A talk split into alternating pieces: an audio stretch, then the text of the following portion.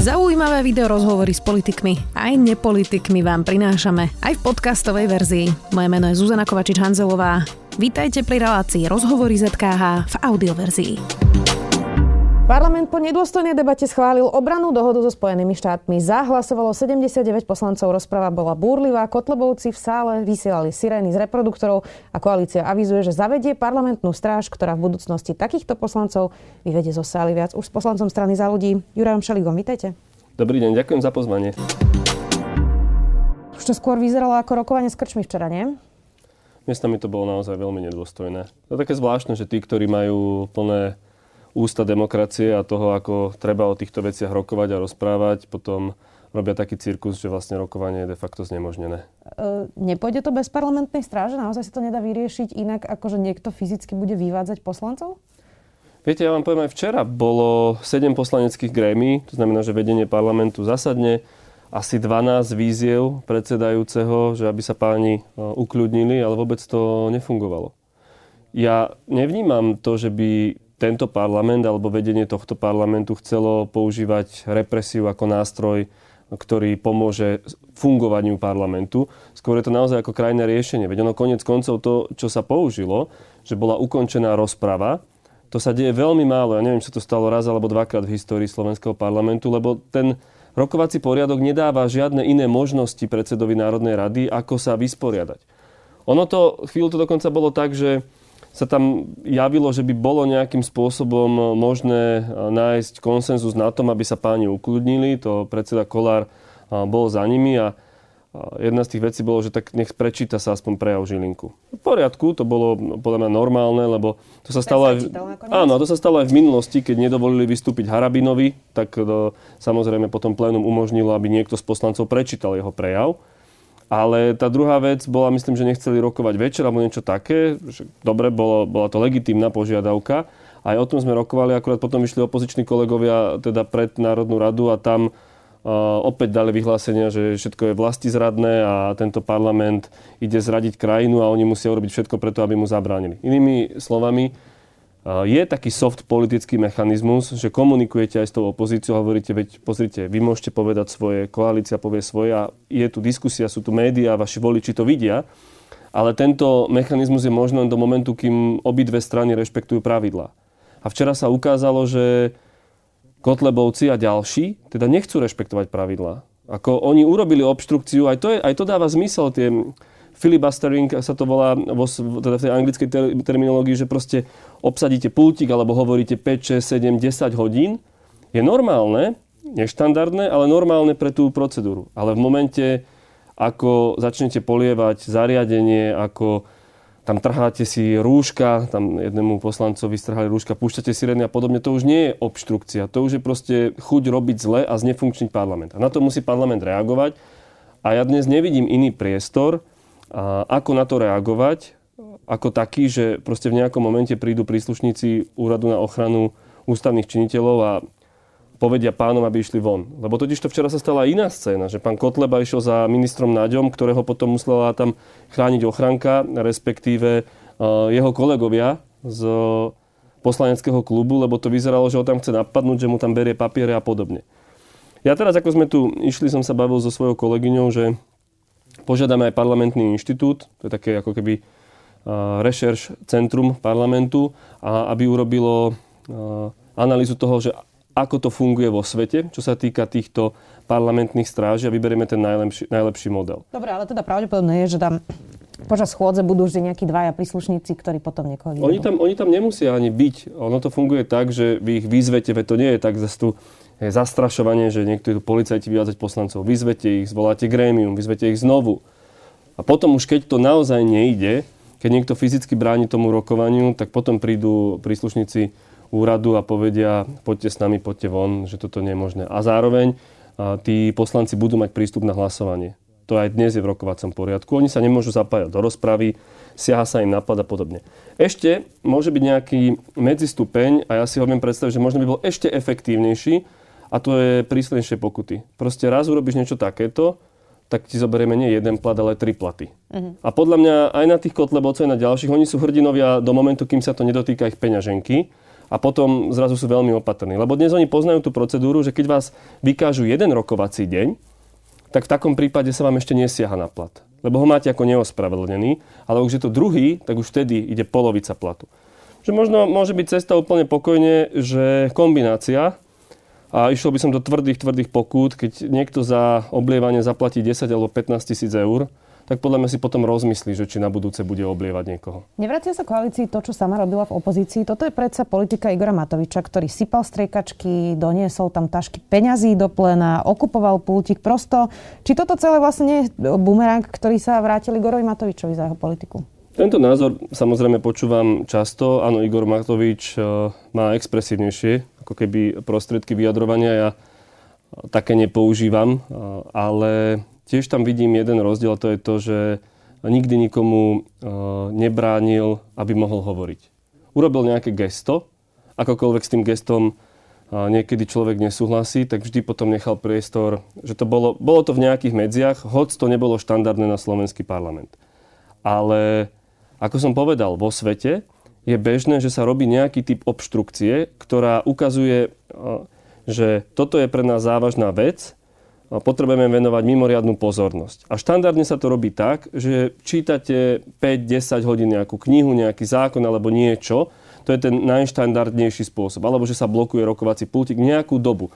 Ale ono musí to mať vždy ten moment, že vy upozorníte na problém, upozorníte naň dostatočným, ako keby jasným spôsobom, ale potom ste natoľko kultúrni, že viete, že ten priestor skončil. To znamená, aj tie e, extempore, ktoré predvádzal e, pán Matovič, tiež mali nejaký limit. Ale toto zašlo tak ďaleko, že parlament bol znefunkčnený. Ja, možno to pre niekoho môže vyznievať, ako keby som obhajoval Igora Matoviča. Nie. Ja proste napríklad ja s tými striekačkami nesúhlasím, alebo s podobnými vecami, len zároveň každý, kto to videl, uh, vidí rozdiel medzi tým, že je iné keď niekto zablokuje, pustí sirény a keď niekto vysype. A ani jedno, ani druhé, proste nie je to na rovnakej úrovni, ale nie je to, nie je to správne a podľa mňa si ako keby politici neuvedomujú a často nad tým premyšľam, ako to pôsobí na občana. Lebo jedna vec je, je prirodzenou snahou politikov sa dostať do médií v tej rovine, že upozornia na posolstvo, ktoré chcú komunikovať a médiá si to všimnú. A niekedy sa na to využíva aj proste takýto spôsob, respektíve slovník, ktorý je tvrdší. Len niekedy mám pocit, a to aj sám si snažím dávať na to pozor, aby som teraz nevyzneval, že, že, že som lepší ako iný, že si neúplne dobre uvedomujeme, ako to môže pôsobiť na bežnú pani alebo pána, ktorí si večer zapnú televízne noviny alebo si kúpia, dajme tomu aj váš denník a si to tam prečítajú. Že to, čo my koncentrovane prežívame niekoľko hodín v parlamente, aj v zákulisných rokovaniach, aj, aj v pléne, ten občan takto nevníma a nevždy mu je úplne jasné, že prečo ten politik volí takýto spôsob. A to potom degraduje úroveň tej diskusie. A to je veľký problém. Naozaj je to veľký problém. Ja som si aj dnes prechádzal ako keby to, čo včera odznelo, a ako som sa pripravoval na, na tento rozhovor, je, že že všimnime si, že akým spôsobom je tu snaha destabilizovať tú, tú politickú situáciu na Slovensku. A to vyjadreniami o vlasti zradcoch, o okupácii Slovenska, o prirovnaní zmluvy, ktorá je svojím spôsobom naozaj štandardne technická. Dobre, jasné, 60. ale Igor Matovič že... nešetrí tiež svojich superov svojim slovníkom. To nejako, to nejako nespochybňujem. Ja, mojim cieľom nie je teraz obhajovať Igora Matoviča, vôbec nie. Skôr sa upozorniť na to, že aj my politici si musíme dávať pozor na to, E, že ten občan to vníma inak a môže to, a to je úplne kľúčové, na konci dňa oslabiť jeho dôveru v štát. Lebo my reprezentujeme na nejakej úrovni štát a my odídeme.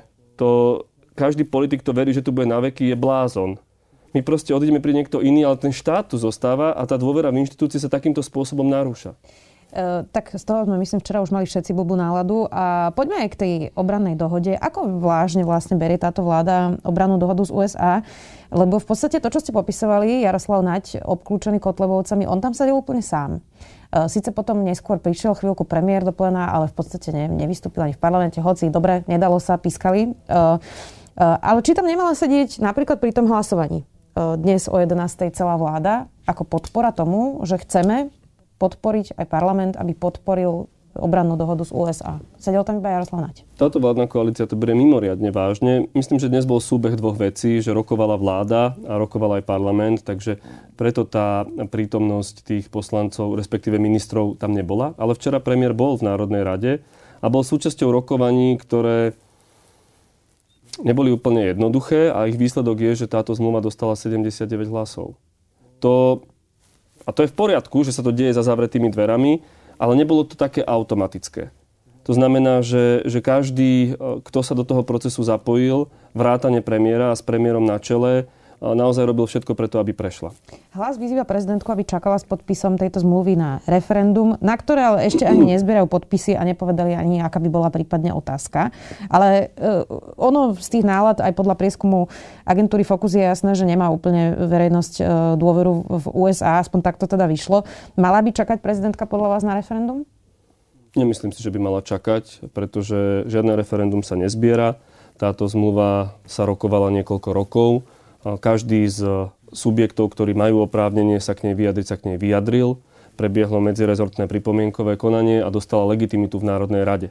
Ja si myslím, že v tomto momente, akokoľvek je verejná mienka masírovaná klamstvami, je dôležité, aby politici zaujali štátnický postoj. A podľa môjho názoru súčasťou toho štátnického postoja nie len to, že to prešlo Národnou radou a že všetci jednoducho zainteresovaní e, v koalícii robili všetko preto, aby to prešlo v Národnej rade, ale že aj pani prezidentka to ratifikuje v krátkej dobe. Uh... Ono to je dôležité, pardon, aj preto, aby sa táto téma uzatvorila. Lebo ja som presvedčený, že...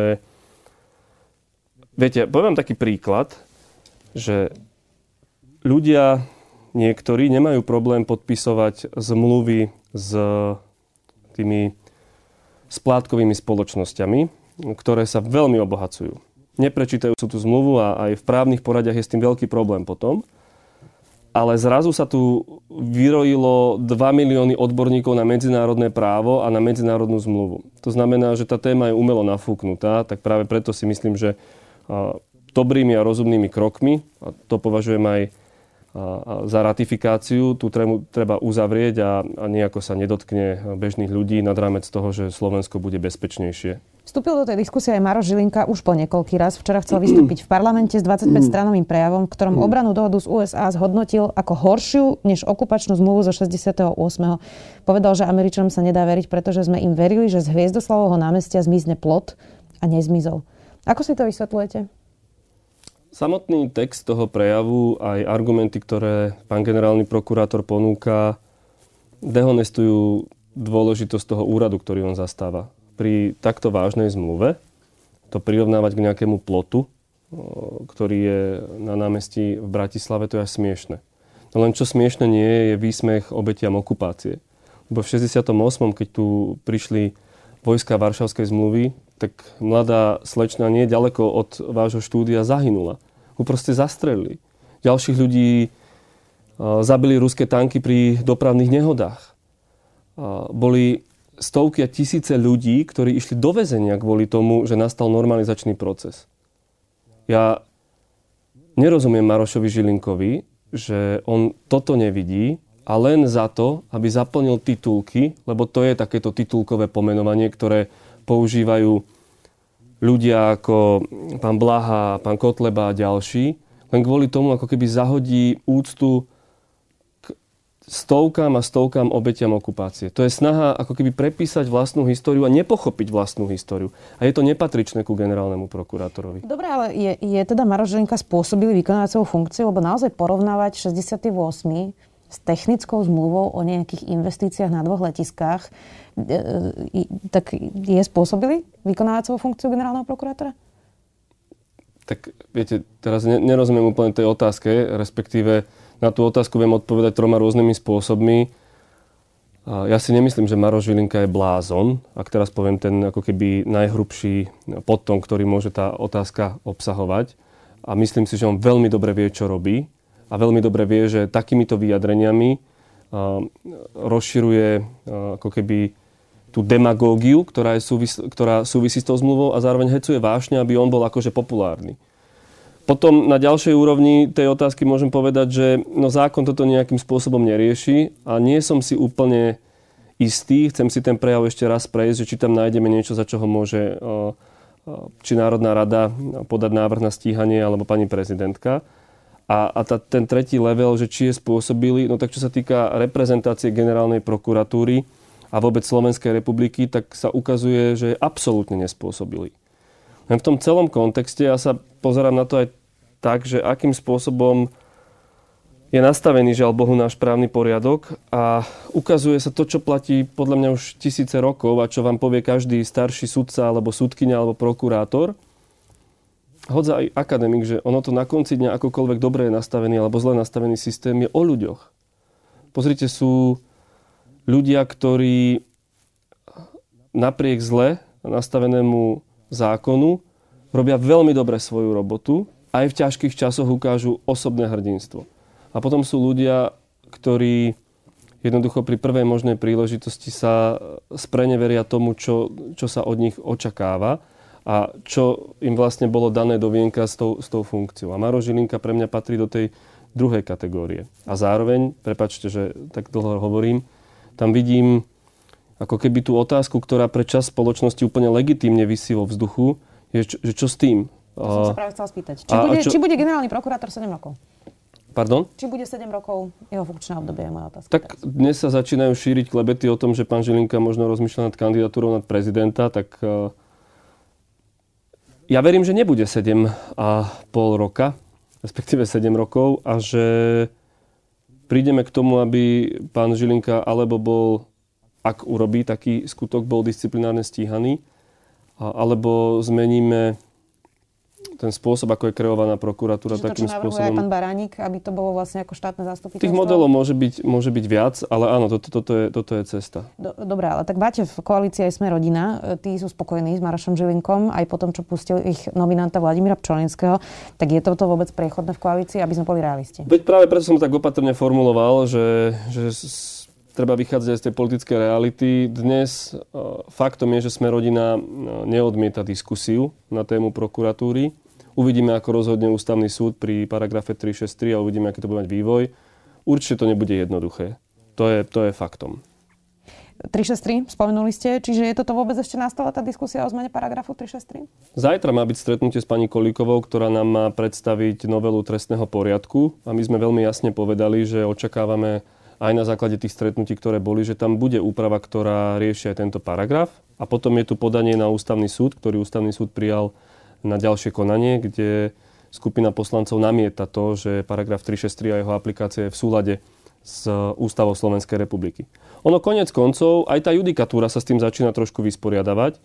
Minulý týždeň, ak sa nemýlim, rozhodol Najvyšší súd Slovenskej republiky, kde povedal, že paragraf 363, respektíve toto oprávnenie generálneho prokurátora, nie je procesnou prekážkou pre podanie obžaloby na súd. Proste to je dôležité. Na to Presne tak, to je dôležité, že toto sú kroky, kde e, sa to hýbe. Akurát samozrejme pre občana je kľúčové to, akým spôsobom sa to aplikuje, ako to aj vyzerá na verejnosti a momentálne to nevyzerá dobre, lebo e, pán generálny prokurátor aj spôsobom, akým komunikuje, akým sa zapája do tohto verejného diskurzu, skôr dáva pocit nedôvery ako dôvery, že narába opatrne s týmto paragrafom. Ja, skôr nekomunikuje, ako by komunikoval, to je možno tiež to trochu je druhá problém. Vec, samozrejme.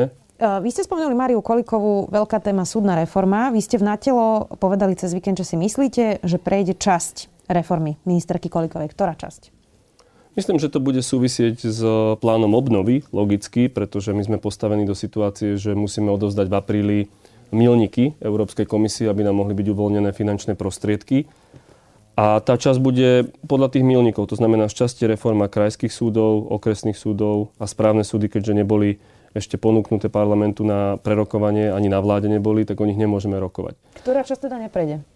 No, podľa mňa otázka je, že či vôbec mestské súdy a otázka, že či aj tie oblasti okresných súdov a krajských súdov v takom rozsahu. A dovolte mi to vysvetliť.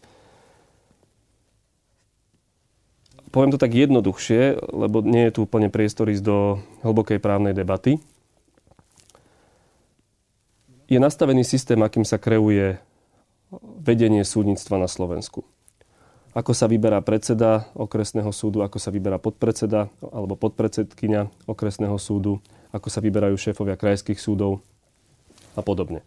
A táto reforma to, ako je nastavená, umožňuje, že jedna vládna garnitúra, úmyselne nehovorím, že iba Mária Kolíková, aby to nevyzeralo, že chcem podsúvať niečo ministerke, môže zásadným spôsobom ovplyvniť výber. A to považujem za pri najmenšom je dobré sa zamýšľať nad tým, že či to je správne, či keby to robil pán Borec, alebo pán Harabin, alebo ich vlády, či by sme nehovorili, že takto to nie je, nie je dobré. Potom ja som si urobil, priznám sa, takú tabulku a pozrel som sa na to, že kde všade už Mária Kolíková vyberala, respektíve menovala, lebo tam je výberová komisia, kde dáva aj ministerka, aj súdna rada svojich ako keby členov komisie. A drvivá väčšina súdov je práve ňou vyberaných. Respektíve ona podpisovala ten dekret. Rovnako pri tej reforme, a ten diabol je vždy skrytý v detailoch, čo je citlivé, je, že vy zlúčite tie obvody a zostane sídelný súd a potom pracovisko. Ano. No ale to pracovisko, de facto ten súd zaniká. To znamená, že končí predseda súdu a končí aj podpredseda súdu. Dobre, a počkajte, na, na počkajte. Súdoch. No len e, to sú obvody a tam sú sudcovia, tam sú nejaké, nejaké kolektívy a nejakí pracovníci, ktorí spolu nejakým spôsobom fungujú. No a teraz ministerka bude vyberať týchto všetkých podpredsedov. Jedna ministerka na celom Slovensku. To isté pri Bratislavskom mestskom súde. A podobne. Čo chcem povedať, aby som to, iste bude priestor a ja k tomu napíšem aj text, ale že to, čo je otázne, čo považujem za citlivé, je to, že či naozaj jedna ministerka, jedna garnitúra má vymeniť vedenie celých a celého súdnictva na Slovensku. Dobre, to predsa, ono... to predsa nie sú politické nominácie, to sa vyberá zo sudcov, ktorí sú nezávislí. No len to, akým spôsobom, a opäť, viete, ono to je citlivé v tom, že aké oprávnenie kto má, kto koho nominuje do tých komisí, kto potom má právo vymenovať a vymenúvať. To znamená, rozumiete rozdielu v tom aj pre uh, divákov je, že keď iba vymenuje, tak musí, keď vymenúva, tak už sa môže rozhodnúť. A navyše ono je to aj taká podľa mňa sociologicko-psychologická otázka pre tých sudcov a pre tú komunitu je, že ono si to nejako sadá. Niekde sú problémy, niekde nie sú problémy, teraz myslím personálne, a vy do toho zrazu prídete a za veľmi krátky čas, to znamená do konca tohto roka, respektíve polky budúceho roka, to musíte celé vymeniť a urobiť. To je ako keby taká, povedzme, že systémová vec. No a potom sú tam technické veci pri tých mestských súdoch. My hovoríme, že teraz ako myslím, čo sa týka materiálov, ktoré sú súčasťou tej reformy že potrebujeme zefektívniť tie obvody, pretože nám nie úplne dobre fungujú a tak teda dáme niektorých sudcov dokopy pod jednu strechu, a aby to bolo lepšie riadené. Dobre, lenže štandardné obvody na Slovensku budú mať okolo 150 tisíc obyvateľov a približne 20 sudcov. No ale potom ideme urobiť megasúd v Bratislave, kde, kde bude cez 100 sudcov a 850 alebo okolo 800 tisíc obyvateľov. Mm-hmm. A keď hovoríme, že nám to neúplne dobre funguje, na už dnešnej úrovni 100 tisíc, v Bratislave napríklad Bratislava 1 a 50 sudcov, tak kde je tá záruka, že to bude fungovať pri 100 sudcoch alebo 120 sudcoch a obvode 600 tisíc alebo 700 tisíc obyvateľov? Viete, že to je, ja, ja sa umyselne opäť hovorím, použijem... Pán iba aby som to pochopila. Veľmi opatrne formulo. To znamená, že nie, sú, nie je úplne jasné, či to pomôže, nie je jasné, akým spôsobom to bude mať dopad a nie je úplne vyjasnené, že či je správne, aby jedna ministerka, respektíve jedna garnitúra menovala celú justíciu. Čo hovoríme, je, urobme to postupne. Skúsme to na, ja neviem, na desiatich súdoch, či to pôjde. Veď my nemáme elektronizovaný súdny spis. Vy stále nosíte papiere na tie súdy. Tí advokáti, tí súdcovia sa musia týmto zaoberať. Vôbec nie je doriešená otázka, kto bude za kým cestovať. A ďalšie a ďalšie veci. Vôbec nie je, viete, Bratislava a Košice z toho plánu obnovy zoberú cez 70 miliónov eur. Ďalších, myslím, že 50 alebo 60 je na software a hardware. Koľko zostane na opravu tých budov? A ďalšie a ďalšie a ďalšie veci. Ja, Čo, a, sa, že pani prečo ministr... by to bol problém tých 70 miliónov eur? No, lebo ten balík je malý. Ja, ja nerozumiem, že čo je ten problém. Že na Slovensku máme cez, eh, teraz hovorím len o okresných stoch 54 a my z balíka možno 100 miliónov na opravu budov ideme dať 70 na dve budovy.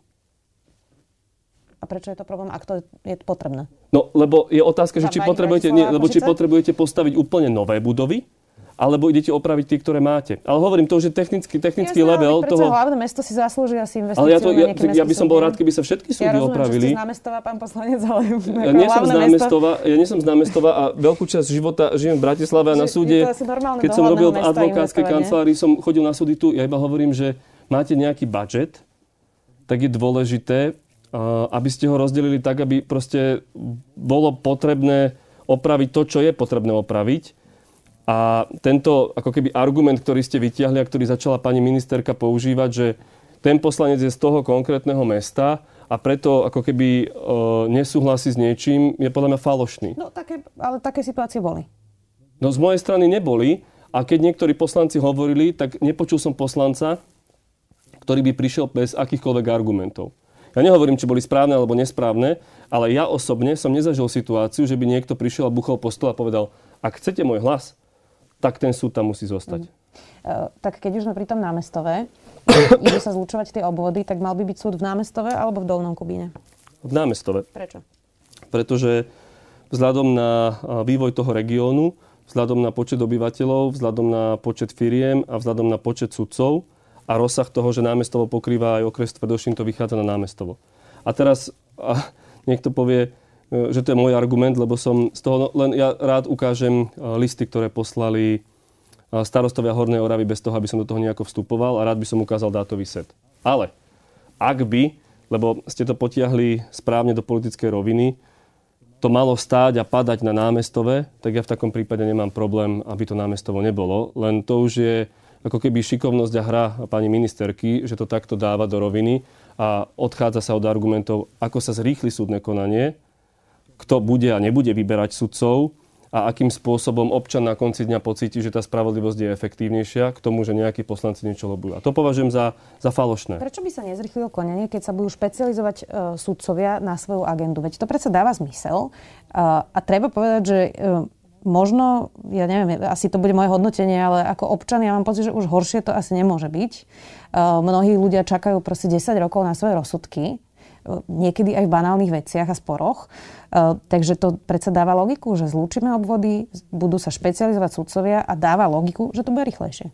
Tu sa vydáva špecializácia za všeliek. Samozrejme, že špecializácia pomáha zrýchliť konania. Ale keď ste povedali, že to horšie nemôže byť, tak na začiatku to určite bude horšie. To je úplne zrejmé, pretože sudcovia nebudú, nebude im úplne jasné ani tomu personálu, akým spôsobom majú postupovať, kto a ako kde bude cestovať a kde má chodiť účastník a bude z toho chaos. A to je vždy prirodzené zase trošku pri reformách. Ale nie špecializácia je úplne kľúčová.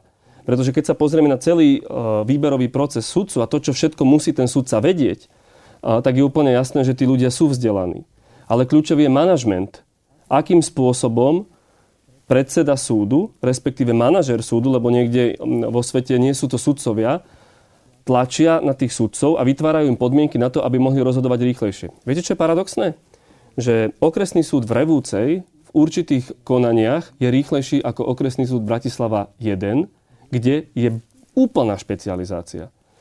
Ono to nie je iba o špecializácii, Dobre, pretože počkajte. V Bratislave sú zavalení prípadmi. No, veď o to ide. Že, že je to o tom manažmente, o tom, aký máte personálny stav. Lebo Bratislava je plne špecializovaná. Každý z tých piatich súdov v Bratislave je plne špecializovaný. A máte pocit, že to ide rýchlejšie? No nie, nejde, lebo sú zavalení, lebo majú nedostatok personálu, lebo majú zlé technické vybavenie a podobne. A my, alebo šťastí pani ministerka, ponúka argument, ja to všetko spojím dokopy a pôjde to rýchlejšie. No a my na to hovoríme, že pani ministerka, veď v poriadku, to je relevantné na debatu, len prosím, bavte sa s nami o tom, že teraz, keď sú tie obvody, aké sú, sú menšie, ako idete vytvoriť vy, s rovnakým počtom sudcov, vy tvrdíte, že to ešte zrýchlite. A my sa pýtame, ako? Ponúknite nám nejaký dátový set, ponúknite nám nejaký recept, príde nejaká iná nová úprava uh, občianských uh, procesných predpisov, ktorá hoc bola nedávno, alebo čo to bude iné?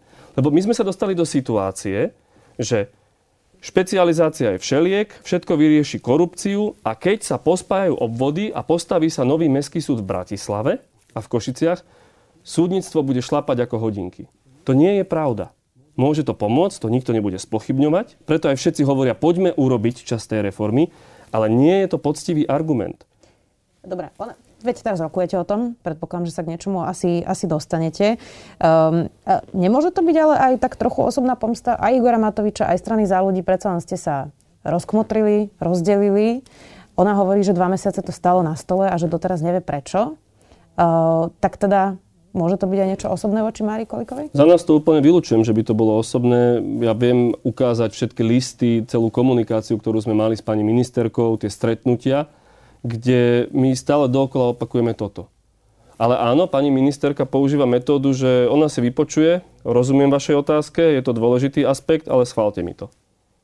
Čo sa týka Olano, to neviem vylúčiť, ale pri najmenšom z mojej komunikácie s pánom premiérom Hegerom to, to nevnímam ako poslanec, osobnú Je to, to, aby sme zase neboli neférovi, veď tá reforma sa predsa mení a už teraz je ako keby v úplne inej forme, ako bola na začiatku. Čiže to nie je tak, že ona stále trvá na pôvodnom návrhu, ale celé sa to vyvíja.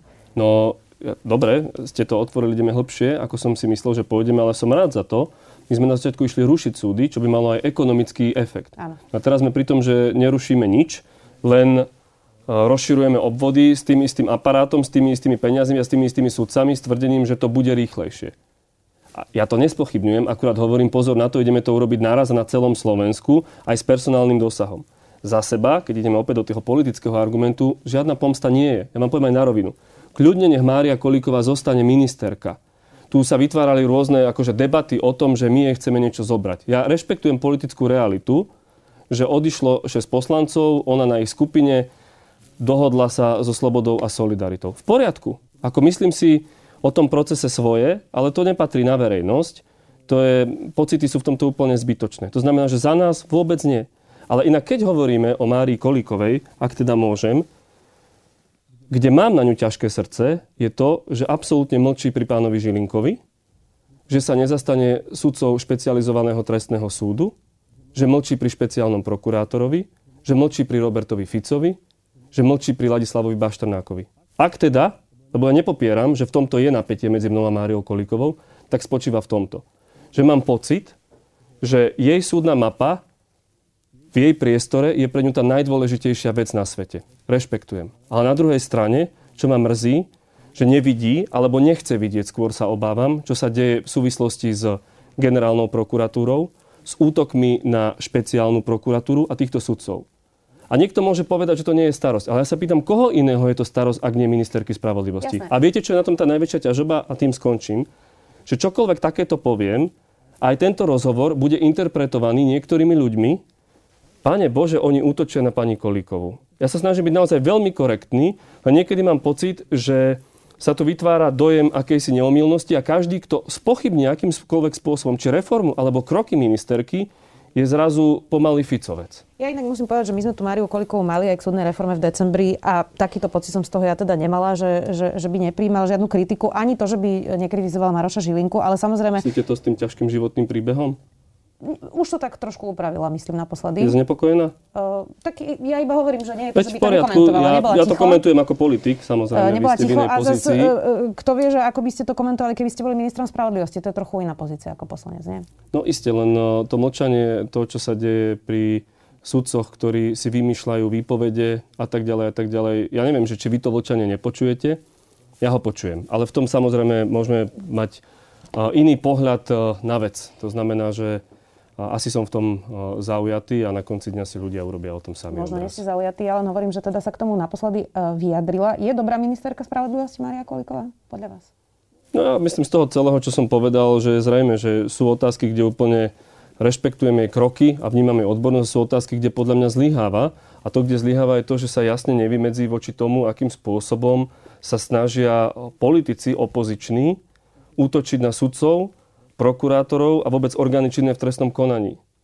Lebo viete, a to môže byť nejaký typ dilemy, aj otázka slovníka, ktorý volíme, ale my sme zažili proste obdobia, keď ministerka spravodlivosti bola iba znepokojená. My sme zažili, keď proste sa politici nie úplne jasne vedia vyjadriť veci. A podľa mňa prichádza doba, keď bude dôležité, aby sa jasne pomenovalo, že to, čo robí Robert Fico vo vzťahu k najvyššiemu súdu, alebo k špecializovanému trestnému súdu je proste absolútne nepriateľné. To, akým spôsobom napríklad teraz špeciálny prokurátor si nemohol vybrať respektíve bolo zmarené výberové konanie na nových prokurátorov špeciálnej prokuratúry zo strany generálnej prokuratúry, tiež nepriateľné. A v niečom to pre niekoho môže byť technické veci, ale najvyššie postavený človek v justícii politicky je pani Kolíková. A ja, keby tam bol ktokoľvek iný, tak hovorím toto isté, keby mlčal. A ja mám pocit za seba, mám pocit, že mlčí. No a poďme ešte teraz k tomu, že či zostane ministerstvo eh, spravodlivosti. Uh, hovorí sa teda veľa o tom, že má byť dodatok ku koaličnej dohode, ktorá by sa už otvárať teda nemala. Čo tam bude teda presne v tom dodatku? Neviem, čo bude v tom dodatku. Priznám sa, ešte to nebolo predmetom rokovania koalície, ale predpokladám, že sa tam len napíše, že pani Koliková, uh, keďže zostáva. áno, že, že zostáva. To je celé. Ona by chcela za štátnych tajomníkov poslanca SAS Ondreja Dostala a bývalého poslanca za ľudí Michala Luciaka, ktorý už raz na tom poste bol. Prečo je to problém? No, kým sa neupravia a nevyriešia tieto vzťahy, ktoré sa vyriešia, predpokladám, tento týždeň, tak to problém nebude. Čo pre nás bolo citlivé, to nebudem klamať, je, že ešte pred odchodom zo strany za ľudí pani Kolíková požiadala o odvolanie pána Luciaka, aby vytlačila pani Leščákovú z parlamentu to z jej strany nám to komentovala, že to bol šach, tak e, tento šach sa dotkol samozrejme pani Leščákovej v, prvej, v prvom rade no, a rovnako aj ďalších kolegov a kolegyň. Takže pán Luciak je pre vás ako keby problematický? Nie je problém, my to blokovať e, nebudeme, len hovorím, že e, čo spôsobilo nejaký typ napätia je to, že proste s ľuďmi narábate ako keby boli figurky na šachovnici. Poďme ešte na jednu tému a to je NKU. Robert, Robert Fico uh, vyzval Borisa Kolára, aby dodržal, že to má byť kandidát opozície. Vy ste na to povedali, že je dôležité, aby ste budovali politickú kultúru aj do budúcnosti a že opozícia to nie je len strana Smer. Tak napríklad hlas? Môže to byť nominant kohokoľvek. Podľa mňa to prvé kritérium, ktoré musí byť zachované, je to, že to bude odborník. No a to druhé kritérium je uh, samozrejme pre mňa verím, že sa s tým koalícia stotožní, ale neviem to garantovať v tomto momente, je, že áno, nech to príde z opozičných radov. Ale ja nebudem nabiehať na tú retoriku, ktorú vytvára pán Fico, že keď ide o nejaký typ nominácie, tak on povie, že smer navrhne, lebo smer je líder a opozície a de facto opozície. No ale keď napríklad potom, áno, v politickej debate, včera v parlamente hovoríme Robertovi Ficovi, že tak si urobte poriadok v opozícii, lebo vy ste to hovorili v minulosti vždy, tak on povie, čo ja s tým mám? Však to Kotlebovci púšťajú. Ja z toho síce ťažím, ale urobte si s tým poriadok vy. Teda za seba ja budem rád, keď to bude opozičný kandidát alebo kandidátka. Je pre mňa úplne kľúčové a s tým už koalícia súhlasila, že bude verejné vypočutie, že sa bude môcť pýtať verejnosť, že tam budú prítomné médiá. A áno, budem primárne pozerať na tých nominantov, respektíve kandidátov alebo kandidátky, ktoré prinesie opozícia. Vy ste potom spomenuli ešte aj Progresívne Slovensko spolu, Alianciu aj KDH. Prečo to ale nie je normálne výberové konanie, kde by sme toto nemuseli riešiť tak, ako to býva na iné nezávislé pozície? Ono, zákon nejakým spôsobom nepredpokladá, kto má navrhnúť toho človeka. Toto je nejaký typ uh, zvyklosti, to znamená, že bolo to nastavené tak, že vždy ten, kto je kontrolovaný, je z inej politickej sféry ako ten, kto má kontrolovať. Takto to vyplynulo. Ale ak sa to zasekne, tak v takom prípade áno, poďme cestou, že jednoducho to môže byť ktokoľvek. Ja len som sa chcel držať nejaké zvyklosti. A čo sa týka legitimity toho človeka, tak on ju dostáva v Národnej rade, lebo u nás je to NKU podceňované. Ja si myslím, že to treba viac rozviť aj potom v úprave rokovacieho poriadku, že tom bola trošku debata, že zriadiť aj výbor, ktorý bude len pre NKU. Lebo NKU, Národná rada, NKU má slúžiť primárne Národnej rade, že podáva všetky materiály, kontroly a podobne. Samozrejme, on slúži aj iným inštitúciám. To znamená, že tá jeho legitimita toho úradu je veľmi vysoká, preto je to ten výberový spôsob tak nastavený, že to volí Národná rada. Že to nie je to obyčajný úrad. On môže de facto kontrolovať všetky verejné peniaze na každej úrovni štátu. A to je veľmi silná kontrola, ktorá sa veľmi málo využíva. Dnes je to už viac, ako to bolo v minulosti. Takže odtiaľ pochádza ten spôsob výberového konania, že je trošku iný ako pri iných nižších úradoch. Jasné, tak Robert Fico tiež trošku vypiekol s touto zvyklosťou, lebo naposledy to uh, riešil tak, že nominoval pána Mitrika iba pán Frešo a to bol jeden poslanec opozície. je stále dopadlo celkom dobre. Pán Mitrik vyzerá, že obstal vlastne v tom, v tom úrade. Uvidíme, ako to dopadne. Poďme tak to ešte... je vždy, prepáčte, to je vždy o tom, čo som povedal predtým, že na konci dňa je to o tom človeku. Eh, poďme ešte na vašu stranu. Nedá sa nevšimnúť, že teda zostali ste za ľudí, ale napríklad na web stránke nemáte ani fotku. Ja som ju tam hľadala. Je tam teda aj tá úvodná fotografia Veroniky Remišovej s ostatnými členmi. Nie ste tam ani vy, ani pani Žitňanská. To je zámer alebo omylom? to ste ma teraz dosť prekvapili, lebo čo si pamätám, ale bol som dávno na tej stránke, som tam fotku mal. Tak, mm. Tak vás asi toto ma, to ma prekvapilo, priznám sa. Asi vás odstránili, tak vidíte svoju budúcnosť v strane za ľudí? Áno, ja, človek prechádza rôznymi fázami a samozrejme to, čo sa dialo minulý rok v strane, nebolo pre mňa úplne jednoduché, asi aj preto, že vstupujete do politického priestoru s určitými ideálmi, ale potom som, tak si to nejak vo mne celé sadlo a som si povedal, že za prvé treba držať vládnu koalíciu, lebo je stále lepšie, akokoľvek je komplikovaná ako to, čo by prišlo. Však to sme mohli aj včera vidieť. A za druhé potom, že asi je dôležité, keď človek ako keby sa možno trápi na niektorými vecami, sa sústrediť na to každodenné a na veci, ktoré vie meniť a kde vie pomôcť. A ja toho vidím veľa okolo ako keby seba kde, kde viem byť prínosom. A na konci dňa to zhodnotí volič. Ja by som bol rád, ak teda sa tie otázky môžu rozvíjať rôznym smerom, že keby sa vytvoril určitý blok, podľa mňa to bude potrebné pred voľbami, kde sa stredopravý priestor skoncentruje a postaví sa tomu, čo je, čo je naľavo a čo je extrémne. Ale to je, to je moja predstava, takže a tam verím, že budú kolegovia a kolegyne zo za ľudí. Ešte úplne posledná otázka, už je to taký folklór. Vyriešili ste nejako podpredsedu parlamentu? Vy ste teda už povedali viackrát, že to nechcete robiť a že chcete, aby to boli niektoré z vašich kolegyň, ale ono to vlastne stále stojí. A, teraz, a teraz pa... sa to vyrieši. Uh-huh. Uh, už verím, že aj tu... Áno, áno, že to celé uzatvorí. Čiže bude to niektorá z vašich kolegyň? Pevne verím, že áno, už sme blízko dohode. Poviete aj ktorá? Nie. Dobre, tak si na to počkáme. Ďakujem veľmi pekne, že ste si našli čas. Poslanec strany za ľudí, Juraj Šeliga. Ďakujem pekne za pozvanie. Počúvali ste podcastovú verziu relácie Rozhovory ZKH. Už tradične nás nájdete na streamovacích službách, vo vašich domácich asistentoch, na Sme.sk, v sekcii Sme video a samozrejme aj na našom YouTube kanáli Denníka Sme. Ďakujeme. Dobrý deň. Dobrý deň, tu je Adam Blaško, ja moderujem satirický podcast Piatoček. Máte na chvíľku čas? Akože absolútne vôbec, hej.